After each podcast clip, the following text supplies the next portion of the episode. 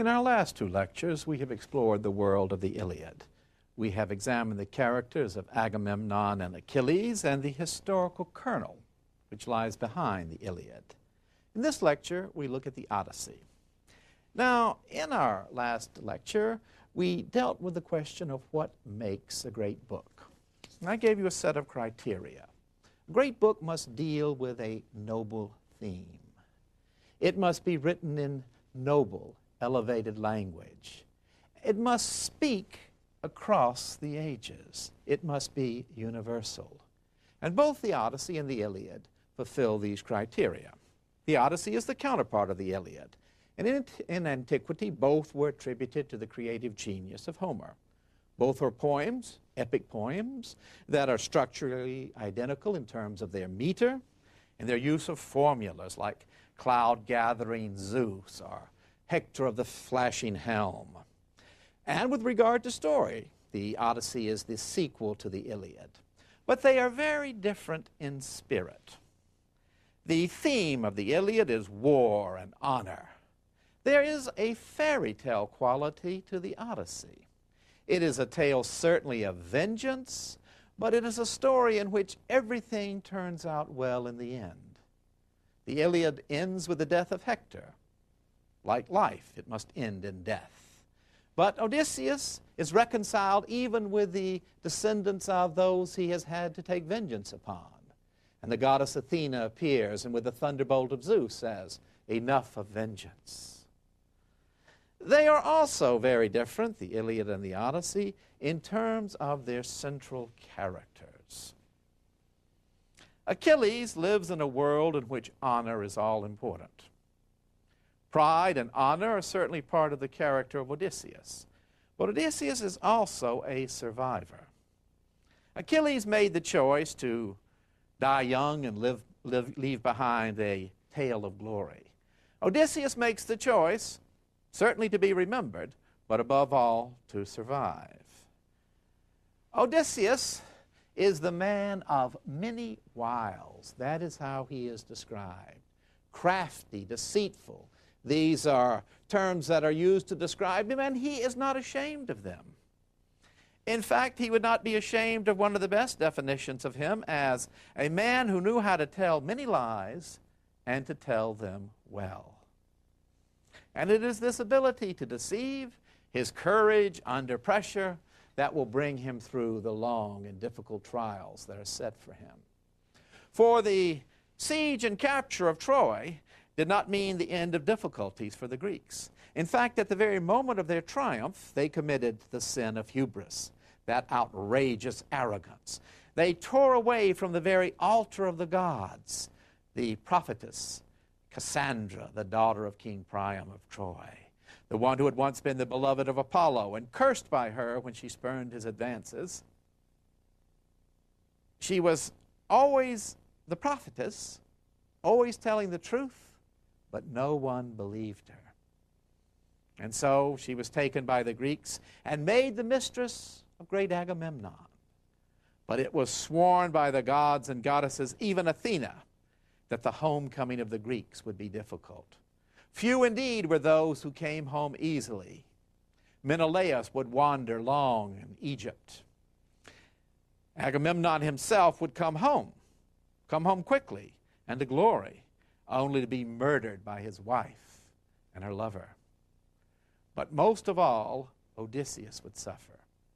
For ten years, as long as it took to besiege Troy, for ten more years, Odysseus would roam, hated by the god Poseidon, driven from shore to shore, until not a single one of his companions, not a single one of the men he had led out from Ithaca was alive, only Odysseus surviving. That is how the story begins. Odysseus has wandered and wandered, and the gods and goddesses have come together in assembly in Olympus. And the question is raised by Athena, the constant friend and companion at the divine level of Odysseus. Why can't he go home? And Zeus says, I think he ought to go home, but you know Poseidon is still angry at him. Poseidon is angry for what Odysseus did to his son, the Cyclops, blinding him. But Poseidon is away visiting the Ethiopians at a banquet, and so let us let Odysseus go home. And then we are immediately transported, not to the island of Calypso, the beautiful nymph in whose company Odysseus is, but rather back to Ithaca, back to the palace of Odysseus, back to his son Telemachus on the verge of manhood, and the beautiful, dutiful wife of Odysseus, Penelope. For there at Ithaca, in the long absence of Odysseus, greedy nobles have infested his palace. They pay court to Penelope, begging her over and over again to marry them, eager to enter into the estate of Odysseus, treating with contempt his son Telemachus, and eating up all his food and drinking up his wine, telling her that Penelope, that Odysseus must be dead. And our first glimpses of the character of Odysseus come through others. For his son, urged on by Athena, goes off to learn about where his father is. He goes to the palace of Nestor and then on to Sparta to meet with King Menelaus. And from these companions of Odysseus in the trials of the Trojan War, we learn of his bravery, of his ability to react under pressure. And we meet the wonderful scene of Menelaus and Helen, because Helen has survived. The Trojan women have been led off into slavery. Troy has been burned. Hector is dead. But Helen survives. Her husband thought about killing her when he took her captive, but her beauty was such, he brought her home. So we learn in the Odyssey that perhaps bad acts don't always have immediate consequences. Helen is another survivor. She is still beautiful, and she immediately recognizes that this young boy, man must be Telemachus. He looks so much like his father. And she describes the might of Odysseus, his ability always to solve situations. And Menelaus pays the highest tribute to Odysseus. He says, he also has courage in desperate times, not just on the field of battle, but he's cool in head. I tell you what, we were in the wooden horse, and Helen, my wife, was going around the wooden horse, speaking in the voices of different ones of our wives. I don't know why you did that, dear. Oh, oh, they made me do it. That's why. I see. Well, at any rate, she was doing that uh, because, I mean, I know you wanted us to win. That's right, I did. Uh, but at any rate, she was calling out in these names, and several of the men wanted to bolt. That must be my wife down there. She must somehow be a captive. And Odysseus alone kept us cool and ready for the moment of action. So you know Odysseus is a man that you would want with you. So we see Odysseus revealed through the eyes of his son. And then we are finally put face to face with Odysseus. He is on the island of Calypso, and she wants him to stay. He has been there with her for seven years. He sleeps with her, but by day he sits by the sea and weeps. He wants to go home. He wants to return. And the god Hermes is sent down to bring the message to Calypso. He must be allowed to go home. And so she builds him a raft. But Odysseus never trusts anyone. That is part of the reason he survives. And he is not sure that she has not become mad at him and somehow going to drown him. And so he works on the raft himself and makes sure that it is seaworthy, and then sets sail, leaving behind Calypso and getting almost to Ithaca, his beloved homeland. He can discern its mountains, smoke rising up from its farmhouses, when suddenly Poseidon is there. He's come back from his banquet. He is outraged and sends this storm. And Odysseus is dashed from his raft and washed up on a faraway island. But he never, he never loses his spirit. He always perseveres, finds himself a little cuddly bed under leaves, and the next day sees the beautiful princess of the island, Nausicaa, daughter of the king, come to wash her clothes, presents himself, and is taken back to the great hall of the king. And there, recites his magnificent story, all the tales and adventures that he has had, sings them to the accompaniment of a lyre, sings them in the great hallway, just like the hallways we saw in Mycenae and at Troy, and entertains in his most pregnant moment. For it is upon the value of his story, his ability to win the trust of the Phaeacians and their king, that his chance to return home rests. And so he tells them, they have heard of Odysseus. They have heard of all the sufferings of the men who fought at Troy. And he tells how once the city had been taken, he had his chance to get back home.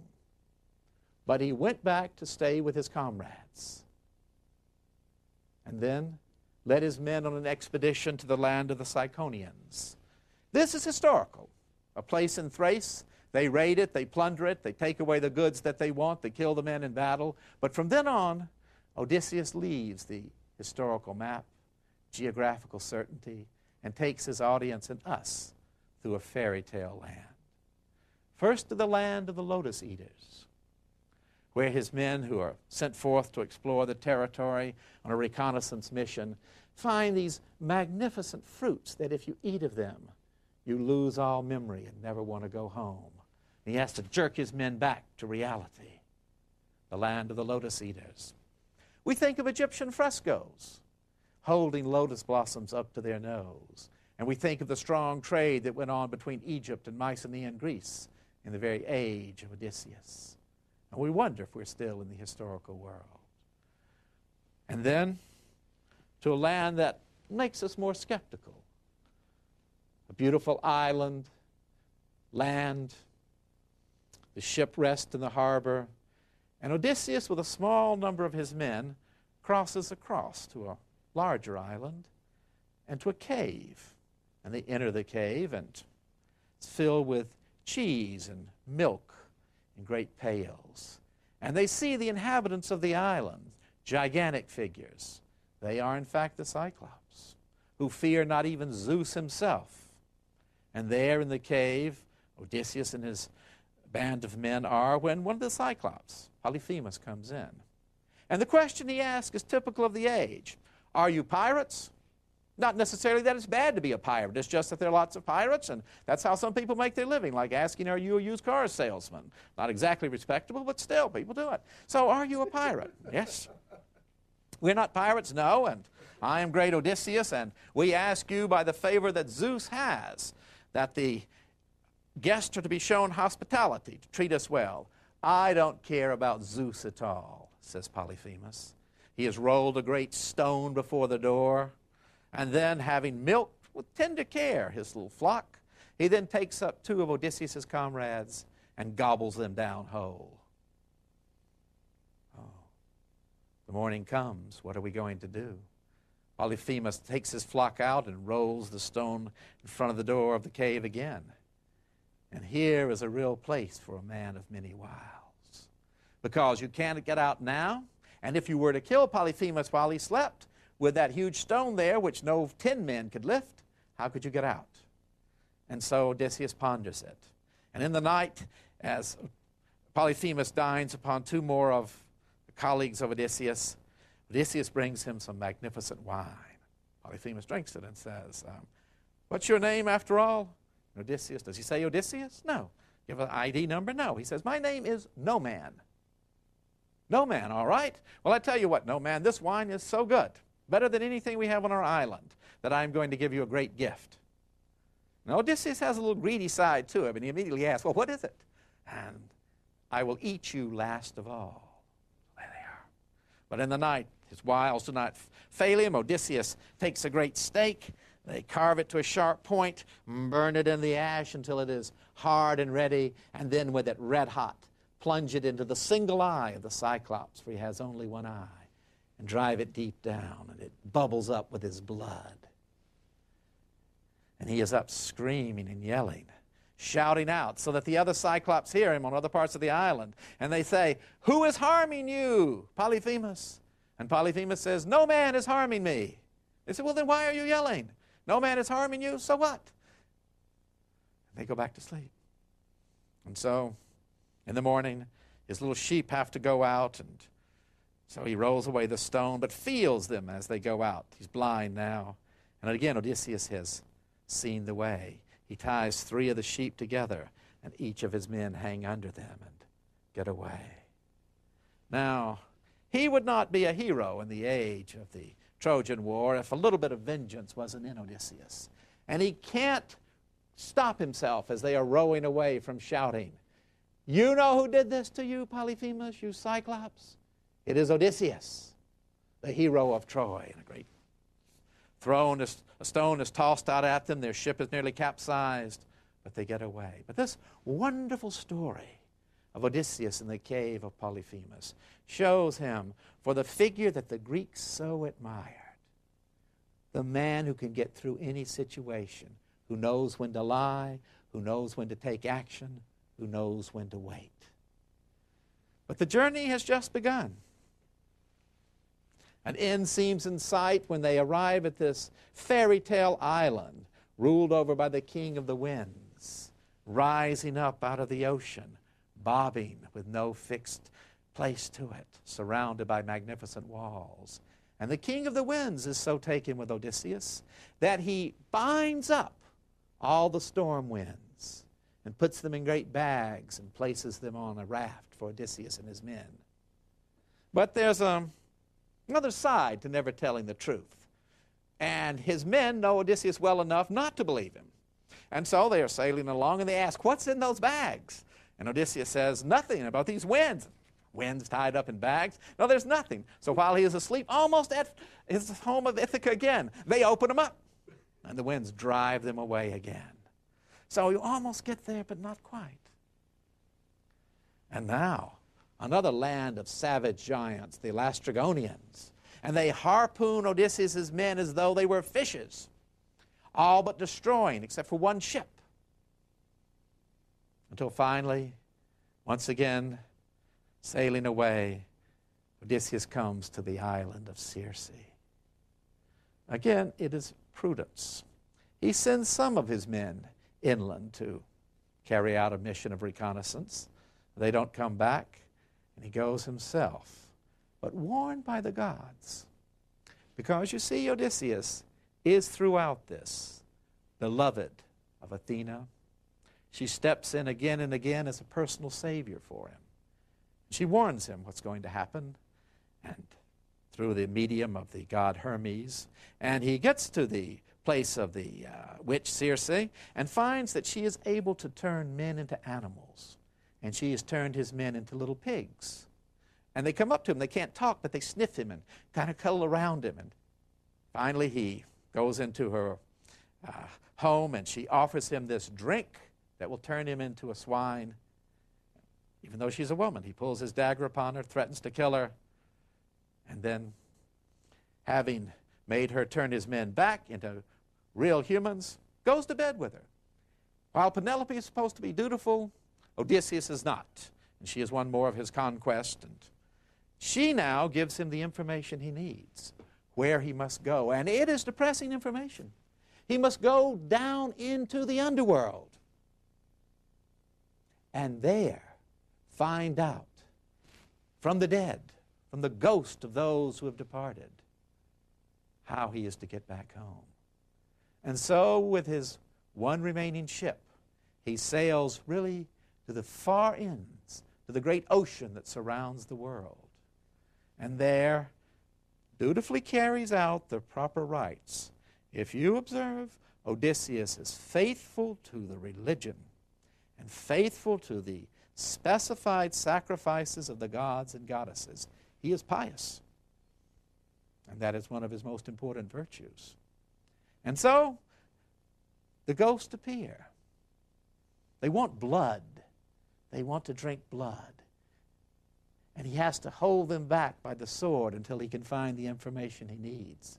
And again, Tiresias, the ancient blind soothsayer that we know from plays like Oedipus the King, talks to Odysseus and says, yes, you will get home if you do the following, but even when you are there, there is no end to your troubles. you will have to walk all the way inland carrying an oar upon your shoulder. Till you meet somebody who says, what is that thing on your shoulder? That far must you go from the sea. And in Greece, where nowhere is very far from the sea, it would be a daunting task. But again, Odysseus does not give up. He meets with the shades of those who have gone before, like Achilles, who ask, how is my son doing? Your son, Neoptolemus, is a mighty warrior. He fought and took Troy with never a scratch upon him. And Achilles says, oh, how I long to be in the world above. It is better to be a slave toiling in the world of the living than to be king of the dead. And then Agamemnon. The story of Agamemnon's return is a leitmotif in the Odyssey. It meets us at the very beginning of the story, where Zeus complains and says, why do mortals say that we bring troubles upon them? They bring troubles upon themselves. Look at Agamemnon. He comes home in glory, and his wife murders him, his wife and her lover. And again, here in the underworld, Agamemnon talks to Odysseus about his sad fate.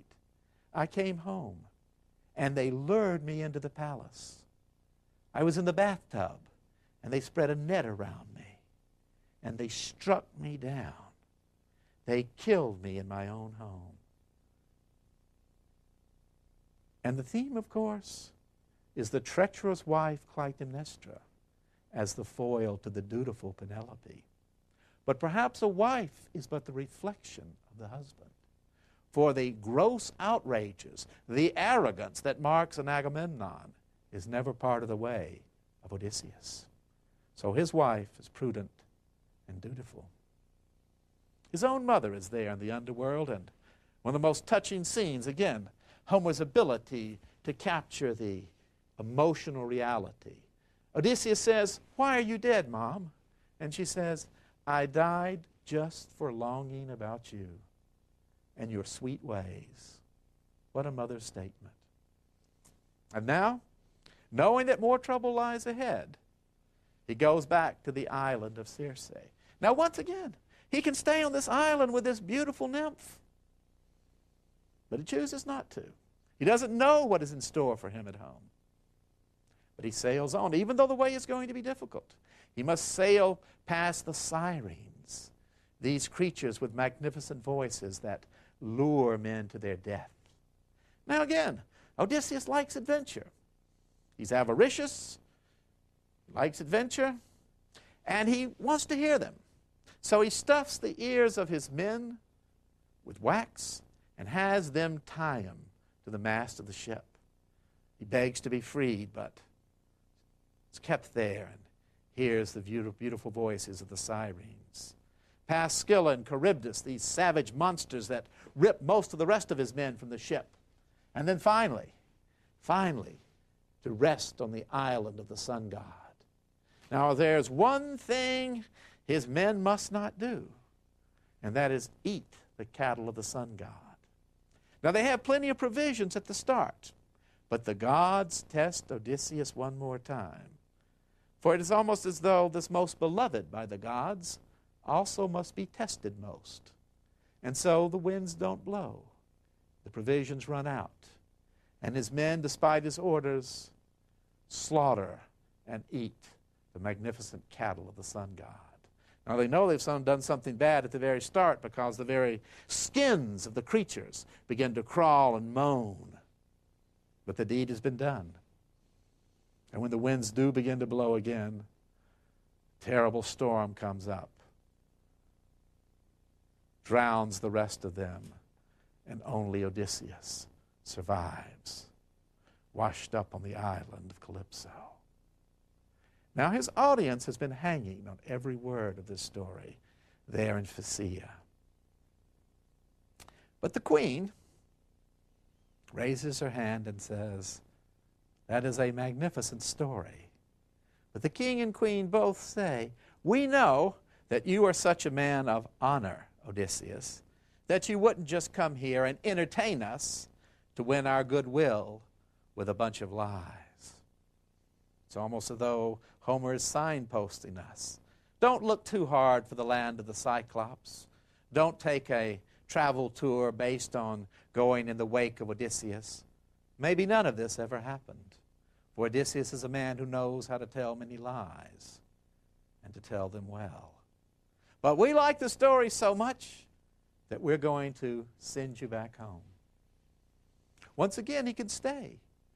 Be greatly honored. The king of the Phaeacians is much taken with Odysseus, and Nausicaa, his beautiful daughter, wants him to stay. But think of me sometime, he says to Nausicaa, but I am going home. And finally, in the ship of the Phaeacians, he arrives home at Ithaca, asleep. Right there, very beginning of Book thirteen, Homer tells us what his theme is. For Odysseus is put down by the Phaeacians in this cave. It is a cave that, Homer tells us, has magnificent looms, which you make cloth upon, made of stone, that the bees gather their honey there, and that there are two entrances, one for mortals, one for the gods. It is an allegory for life. The bees are in antiquity both mortal and divine.